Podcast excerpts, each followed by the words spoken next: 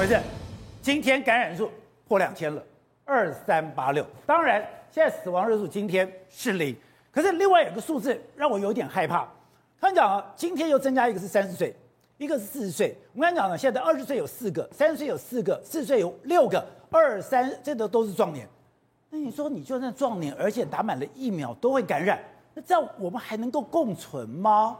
哦，宝杰哥应该说，我们接下来一定会看到轻症跟呃重症跟死亡会陆续出现。那可是现在看起来，这个其实才五十多例嘛，吼，对，中重症。那假如我累积到一千例的时候，现在这个大概不是不可能的数字嘛？是，一千例的时候，我相信这是统计了，你最后会看到多半死亡的人数应该还是还是老人家。对，因为全世界其他的国家看起来几乎都是这样。那所以我们现在还零星的时候，哈，你看到一些年轻人，我觉得其实不用太担心了。哦，所以你看嘛，现在我们的重症死亡的，我们的重症四个死亡，七十岁、八十岁、九十岁，一个让人不幸的是两岁。对，所以基本上是真的七十岁以上的死亡风险是比较高的，非常高。像香港应该是六十岁、七十岁，特别是八十岁。那他们因为八十岁很多人没打疫苗才会这样哈。像南韩、像日本。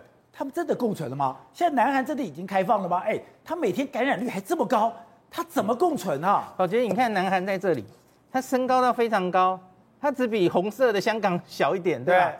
然后香港是太可怕了，我们最不想要的，因为你看它是怎么样，它是指数型坐电梯上来，对。然后当然它的它很承受很大的代价之后，它下来的比较快哦，因为它大概感染的人很快就感染光了哈。那宝杰，你看新加坡下面这个绿色的，对，新加坡其实就叫做拉平曲线，它弄得很像山丘一样，对，它高峰没有到非常高，它慢慢上去，然后慢慢下来。我们现在希望是这样，我们希望这样。然后你刚刚说韩南韩，南韩其实也也蛮恐怖的哦，因为你看它多高，然后它下来了，它现在的确下来的非常多哦。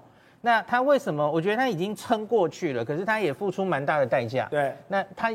也是非常多人死亡哦，医院也曾经就是几乎都塞满，然后居家照护的人非常非常多。我们现在才新北市两千例居家照护就已经忙翻了，那韩国曾经两百万人在家里居家照护。很多朋友讲说，我们是不是终须会得到，我们终究会得到这个 COVID 这个这个 COVID nineteen 嘞？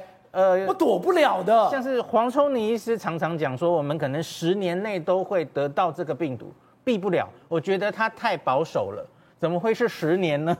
我觉得讲三年可能差不多，就所以你你可能就要现在就要开始有心理准备，因为部长都喊出三百万了嘛，哦，十五 percent，就你身边还有你自己，从现在开始，任何一个人确诊其实都不奇怪，所以我觉得大家都要开始做好，不只是心理准备，那政府可能在这个应变中可能会有一些，诶，还没有。来得及的地方，你要帮自己。他怎么到现在塞剂都还不够？